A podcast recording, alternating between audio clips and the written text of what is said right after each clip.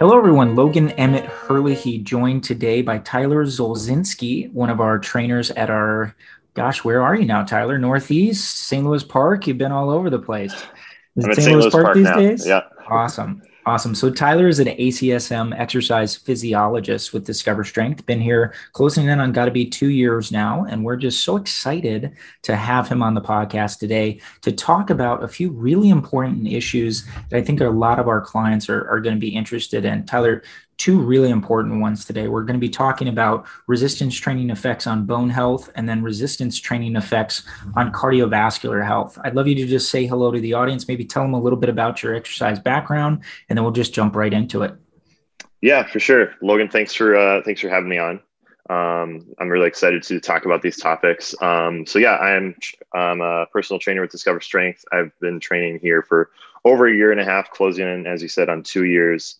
Um, I graduated from the University of Minnesota um, with a degree in kinesiology um, back in 2019, and uh, pretty much jumped right into Discover Strength afterwards. And uh, it's been a great, great, crazy year and a half for sure. But um, it's been a lot of fun. So yeah, I'm super excited to be on here. Awesome. Well, let's just just get right into it today, Ty. So, yeah. uh, the first thing I really want to talk about with you today is just this idea of bone health, right? So, when we talk about increasing bone mineral density, when we talk about reversing or at least stopping osteoporosis, osteoarthritis, this is something that of a lot of our clients when they come in. And now the stigma is obviously older, frail women, but this affects men as well. Um, we tend to see it a lot with cyclists, like cyclists mm-hmm. who have been competing competing or riding for decades at a time, they tend to see decreases in bone mineral density over the course of time. What are some of the things you talk about with clients when they come in to see you initially and they say, Hey, Ty, I'm really worried. My doctor told me I'm super frail and I shouldn't be doing anything with heavy weights. Why don't you give us some of the, the key talking points, things you would educate that new client about? Right. The biggest thing I would talk about would be, um, you know, the you want to put load on your muscle and load on your body. And by doing so, um, your body is going to need that bone structural um, bone structure to, you know, take on that load. Um, that's what's really physiologically happening. Um, not only are you strengthening the muscle, but you're strengthening the, the bone in that area that you're that you're working out. Yeah, yeah, such a great point. And it, it's so interesting. You know, a lot of times strength training, and we've seen this over and over again in the research, can really slow down and reverse bone loss. So right. I'm thinking of a, of a client that I have as well at our Woodbury location that's come in, and she was told these exact things that we hear so much from clients who come in the door, which is you need to avoid heavy weights. You need to, you know, basically just lock yourself up in a room and not do anything because you might blow away in the wind or break. And we know that that that's not the mm-hmm. case, right? right? There's a lot of benefits to be gained in strength training, specifically using heavier loads. And I think that's really a little counterintuitive to some people when they first start off. But like you said, we need that heavier weight. Mm-hmm. The load on the bone is the driver of those improvements in bone mineral density. Like that's where you're going to see those improvements over the long term.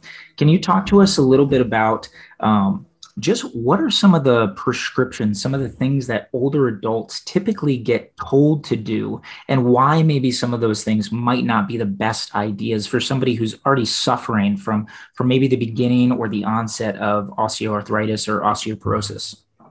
So, what we see a lot of people do um, is they get recommended to do pool classes or water aerobics classes exclusively as they age. Um, and the the I think the initial thought that people have is, oh, you know, you can you're, you're use, moving through the resistance of water. It's like moving your with a load on your weight, uh, load on your body. Um, but really, what's happening is load is being taken off the bones um, and taken off your skeletal system. If you think of it this way, as if you know, if you think of astronauts out in space, right? They actually atrophy quite a bit when they're out in space, and they their bone uh, bone mineral mineral density goes down as well. Now, astronauts do their training in pools as well. Um, because that's weightlessness as well. Um, and so it's counterintuitive for our older populations to do that style of training in a pool when they're doing these water aerobics classes. So instead, um, they should be lifting weights to up their bone mineral density or at least slow down the reduction of um, bone mineral density. Um, and you know, even using a heavier weight is safe with how, as you know, how slow we move through the range of motion. That's the thing that people get kind of hung up about is we're not bouncing through our range of motion. We're we're staying keeping it slow so the joints are still safe, um, and your your body's going to be able to maintain that weight. Yeah, and it, and it just goes into how pervasive a lot of uh, of these recommendations are, and they've just been given to our parents and our grandparents for you know decades on end without a lot of scientific base to them. Uh, and it makes me think of a recent episode we did lot, not too long ago with Dr. Sarah Oikawa, which if anybody's not listened to that one about step reduction, um, please check it out. Phenomenal episode, and it it just goes again into this idea that there's this stigma that if people have a certain condition we need to baby them. We need to treat them with with kid gloves and it's just not the case. These are the people that really need this intervention the most. So when you've got for instance a back injury or when you've come out of of a major surgery the worst thing you can do is staying active, right? It's going to just add and compound on the things that are already going on that are negative in your body. And the same way with osteoporosis, with bone loss, when you're trying to increase bone mineral density, you need to be proactive about it, right? And like you said, the astronauts are the perfect example. They see significant, I don't have the numbers in front of me, but significant decreases in 30 year old men and women who go up for six months at a time. They're coming back down. They've got the bones of a 70 and 80 year old, right? Right? So when we've got the opportunity to really be proactive with these things, I think it's just so important um, to really take that initiative. So one of the studies I wanted to talk about that I looked at uh, before we sat down today, Tyler, was one out of uh, the Medicine and Science and sports exercise. This is from back in 1999, but it appeared in this study that they looked at that you can actually, you know, we always talk about spot reduction at Discover Strength and how right. that's not really something that's possible. But it seems like with bone mineral density, with increases in, in bone mass, there actually is that application in the sense of whatever you train with heavier loads is actually going to see the benefits of those things. So, what are some strategies that people could do to maybe drive some additional bone mineral density um, in a safe manner? Right. Um, so, one thing that this study talked about was using multi joint exercises. So, something like a leg press or a chest press or a pull down. Those are using multiple joints that are um, you know you're you're distributing that weight over um, a larger amount of muscles a larger amount of the body. Um, and that's going to help keep it safe. And again just using the slow speed of movement is also going to keep it safe. Um, and you know as we know using multi-joint exercises and also an, an efficient way to strength train as well. So um, by using multi-joint exercises you're able to handle more weight you're able to work out efficiently and just overall keep safe while you're yeah. training. A hundred percent. And it, again, it just flows in so well to what we just naturally do at Discover Strength. You know, I, I, know you've heard Luke, our CEO, share this anecdote before, but you know, the company's been around for 15 years now, and, and Luke's just a, a lover of all things strength training. But he he jokes about how lucky he is that he happened to pick this style of strength training, right? Like what we do at Discover Strength, because without saying that it's a cure-all, there's there's just so many applications to this slow, efficient, full body type of exercise that we do. And it's just so applicable to so many different real world problems that people have. So even in the older populations, right? Uh, sometimes maybe even strength training the way we do at Discover Strength won't actually mitigate your bone loss. But what we've seen and what the studies show is that, or I'm sorry, won't actually reverse your bone loss. But what it can do is mitigate and attenuate some of that bone loss. And of course, you're getting the added benefit of adding significant amounts of strength, which we know you can do at pretty much any age, right? So even right. if you're not reversing those side effects of, of osteoporosis, of osteoarthritis, you can still live a better, more fulfilling life because you're going to be stronger you can do those right. activities of daily living right so um, for all of our clients that are, are maybe struggling um, with some some bone mineral density issues what would be kind of your your parting words for them of things they should really start to apply think about when they're strength training at discover strength so i think when it comes to strength training with us i think um, you want to you want to push yourself. I think it comes down to intensity.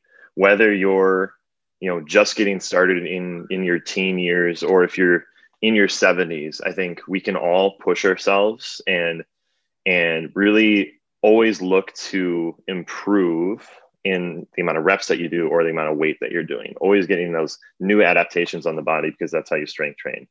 Uh, and that's how you want to um, get those new improvements in your body um, and basically i mean uh, I just wanted to give an example on this because this is this is kind of like what went into my head talking about bone health and especially activity activities of daily living. We just had a client start out with us in St. Louis Park. She's 73 or 74 now. She just had her birthday. Um, I was working with her daughter, who's been a long term client with us, and she was just mentioning how her mom is now showing off to her grandkids how she can get up and out, out of a chair without using her hands at all.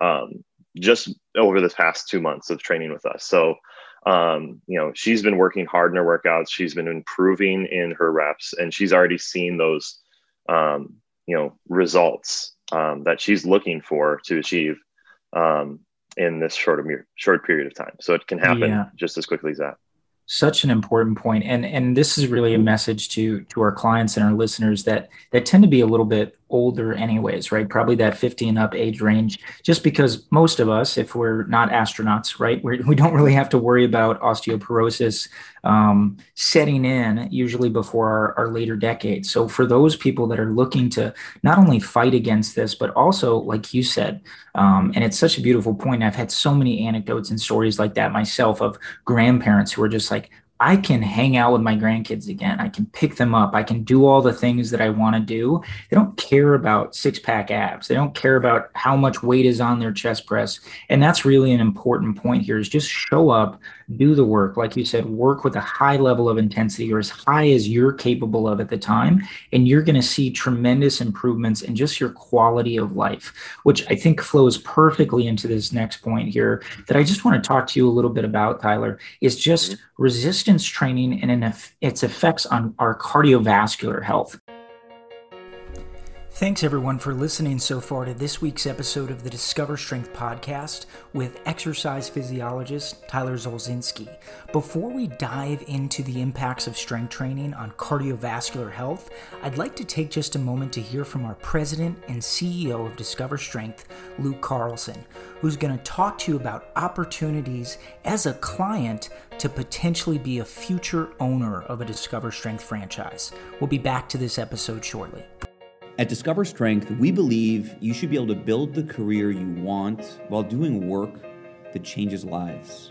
Imagine owning a distinguished fitness business backed by a market tested business model where efficient 30 minute workouts are provided to your clients by expert, educated personal trainers.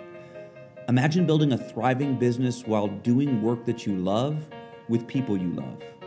If this speaks to you, you should speak to us.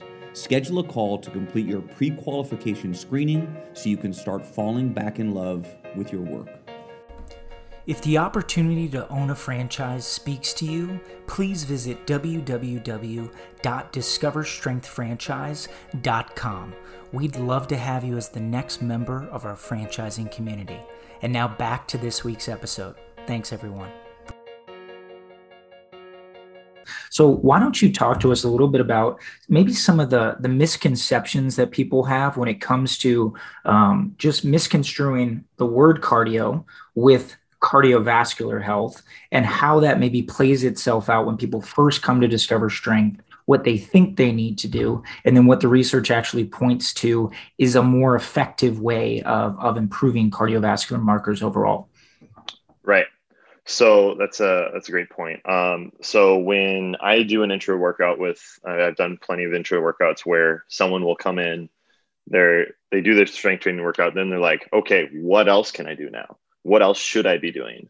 Um, how can I, you know, should I be running a mile every day or something like that? So um, really, the research has shown that you don't need to go running and running and running. You don't need to um, go cycling if you're resistance training. This resistance, um, you get a lot of great benefits with your cardio health while resistance training. So when um, when I do an introductory workout for someone and they're like, "Really, that's all? That's all I need to do?" Um, I would say, you know, you know, some, most of them are wearing like a an Apple Watch or something. I'd be like, look at your heart rate right now. It's been elevated above your resting level for over you know 30 minutes now um, because you've been working hard over these past 30 minutes.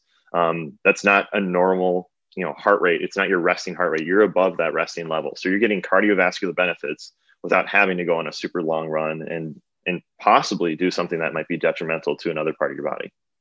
So you know, such a great point, Tyler. And and again, I think it's so important and so pervasive when people think of cardio, they're thinking of two separate things, right? Cardio, the act, is actually aerobics, right? As popularized by Dr. Kenneth Cooper in the 1960s and 70s.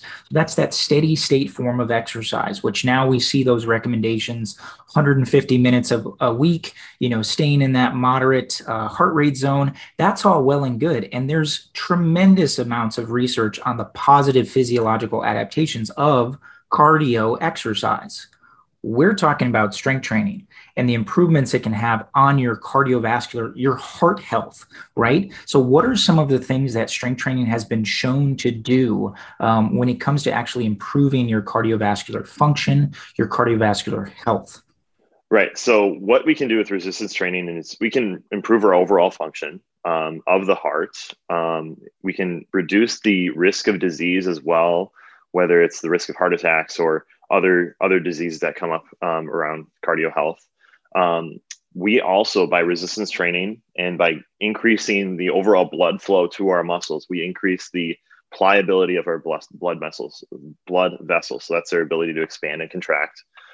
Um, another thing that we just talked about in a, in a recent um, recent study that we went over a couple weeks ago was um, its effect on your resting blood pressure blood pressure. So um, you know there are many people that would come in with hypertension who have an, a high level of blood pressure. And we saw in that study i can't remember the timeline i believe it was 40 something weeks or if I remember. Uh, I think it was correctly. significantly shorter than that. I think shorter over the intervention in the hospital. So uh, what Tyler's referencing is a study from Paulo Gentile in Brazil, where they actually had an intervention, which is really unheard of, in a hospital in a hypertensive unit, essentially. So they took somewhere from eight to 12 participants um, who were all on blood pressure medication, some of them on blood thinners, uh, a bunch of other medications. These people had been um, chronically hypertensive, and they put them through a really minimally effective dose of strength training. I believe it was four exercise, four exercises, two pushes, two pulls, upper and lower body. And over the course of this three to, let's call it three to six weeks, I'm going to link to the study in the actual uh, podcast here so you guys can check it out for yourself. But over the course of this study, uh, talk to us a little bit about the outcomes, Tyler. I mean, what were some of the, the results that these people saw? Right. So they um, they saw an overall reduction to blood pressure down to I think they were normal levels um, in the 120 over 80 levels. Um, and these are people who have been dealing with chronic hypertension. Um, and a significant amount of the participants actually reduced their blood um, blood pressure medication. So um, they did not need to rely so much on the pharmaceutical pharmaceutical aspect of it um, while they were strength training here. Yeah, so really short intervention and just tremendous results, right? So um, there was another study, and you and I had talked about this a little bit Mm-hmm. beforehand, Tyler, again from the Medicine and Science and Sports Exercise Journal. Um, but this study looked at it was a longitudinal study that collected data from over 13,000 adults in an aerobic center, and they examined three outcomes. So, cardiovascular events such as heart attacks, non fatal stroke, and then all cardiovascular events, including deaths or any type of death. And what they found, and again, we've seen this played out in the research. I'm going to link to this study as well as another phenomenal uh, research paper by Dr. Wayne Westcott, who's also been a, a featured guest on our podcast um, called Exercise is Medicine. When we look at the outcomes here, everything that was associated with resistance training caused decreases in all cause mortality. So we're looking at about 40 to 70% decrease in all cause mortality when people did any sort of strength training. Now, that same decrease in risk was not associated with aerobic exercise. And they make a point of saying aerobic exercise and aerobic guidelines in this paper and not saying cardio exercise, right? So that's where people really get confused. That's where things get a little uh, gray area for a lot of our clients that come in. They assume, again, cardio equals cardio health. Well, what this paper showed and what we've seen time and time again is the number one mitigating factor for all cause mortality, for decreases in cardiovascular risk, is going to be resistance training. Now, it didn't really matter the type and the amount that they were doing. It was anywhere from about five minutes to an hour a week, maybe twice a week for 30 minutes with a evidence-based exercise physiologist right? Something sounds similar to that. Um, so whatever you're doing just making sure that we're prioritizing our resistance training. And it's probably linked as well to just decreasing cardiovascular risk by decreasing body mass index right? If you're strength training on a regular basis you're increasing your muscle mass, which is going to increase your resting metabolic rate, which is going to lower your overall obesity in a lot of people or your uh, increased fat mass. And we know obesity is the number one marker um, for increased cardiovascular risk, right? So all these things just fit so perfectly together. And it's just so important that when our clients come in and they're talking about they want to improve their cardiovascular health, maybe they've had a stroke in the past, maybe they've got a, a, a history history of heart attack or cardiac events in their family, we really want to focus on what are the things we can control in our environment that are going to put you in the best position in the long term to stay as safe and healthy as possible. Well, first and foremost, we want to focus on heavy resistance training right? And heavy for every person, obviously going to be a little bit different. Um, but how have you talked to some clients, really kind of um, soothe their fears, I guess, maybe when they come in, whether it's someone who's had a stroke, who's worried about blood pressure, what kinds of things are you telling them? We've already touched on a bunch of them, um, but just talk to our clients who maybe haven't trained with Discover Strength yet. What would you say on their intro to, to really try to soothe them, to, to make them want to try out a Discover Strength workout?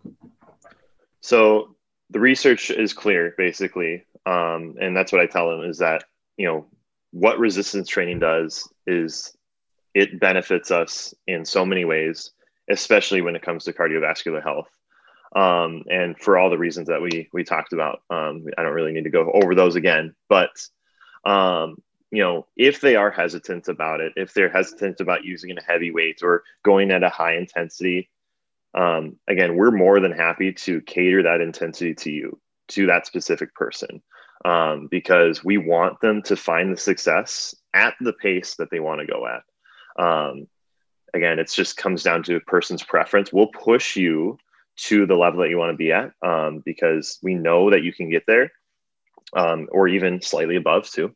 Um, but again, just it comes down to that intensity as we talked about before. And we want to cater that intensity to you and go to that um, go at that specific pace that you want to go at to help you get where you want to be yeah, so great points again, Tyler. And thank you so much for joining me today. Just to recap all these points, guys, when it comes to bone health, when it comes to improving bone mineral density, fighting osteoporosis, we want to use heavy weights. We want to make sure that we're focusing on those big multi joint movements, that we're getting as much tension on the muscles and the bones as possible to see those increases over time um, and really avoid not doing anything, right? Don't feel like because you're uh, you've got these conditions that you're unsafe to train. That is not the case at all. And like Tyler said, we can cater the exercise to you, whatever your needs happen to be at the time.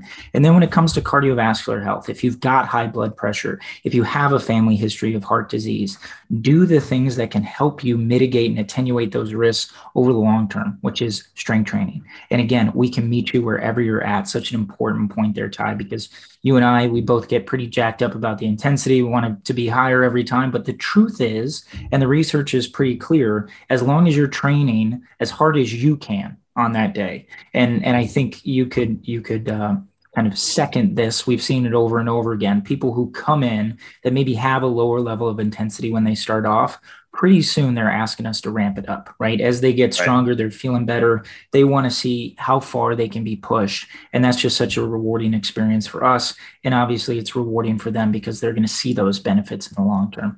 So, right. thank you again for joining me today, Tyler. I appreciate it. Everyone, thank you for listening. We look forward to sharing more uh, trainer tips with you guys. And uh, we hope that you like and subscribe and look forward to seeing you again soon. Thanks, Ty. Thanks. Thank you all so much for joining us today. We hope you continue to tune in to catch up on the most important information in the field of evidence based exercise. If you love the Discover Strength podcast, we'd love to hear from you.